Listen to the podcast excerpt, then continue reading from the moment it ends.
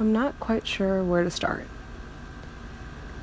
I guess I should start by saying that I turned 30 uh, last week, a couple days ago actually, and with that comes all of the regular fears and uncertainties that you feel entering a new decade. What I didn't know was that for the first time in my life, and I realize I'm very fortunate to say this, but for the first time in my life, I had to worry about my health.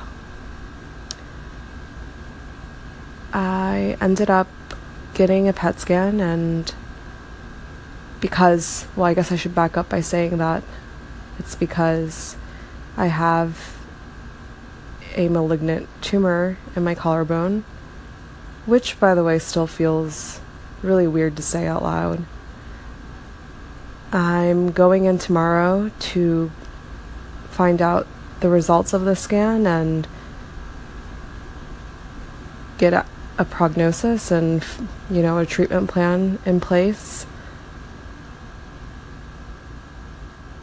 And I'm terrified.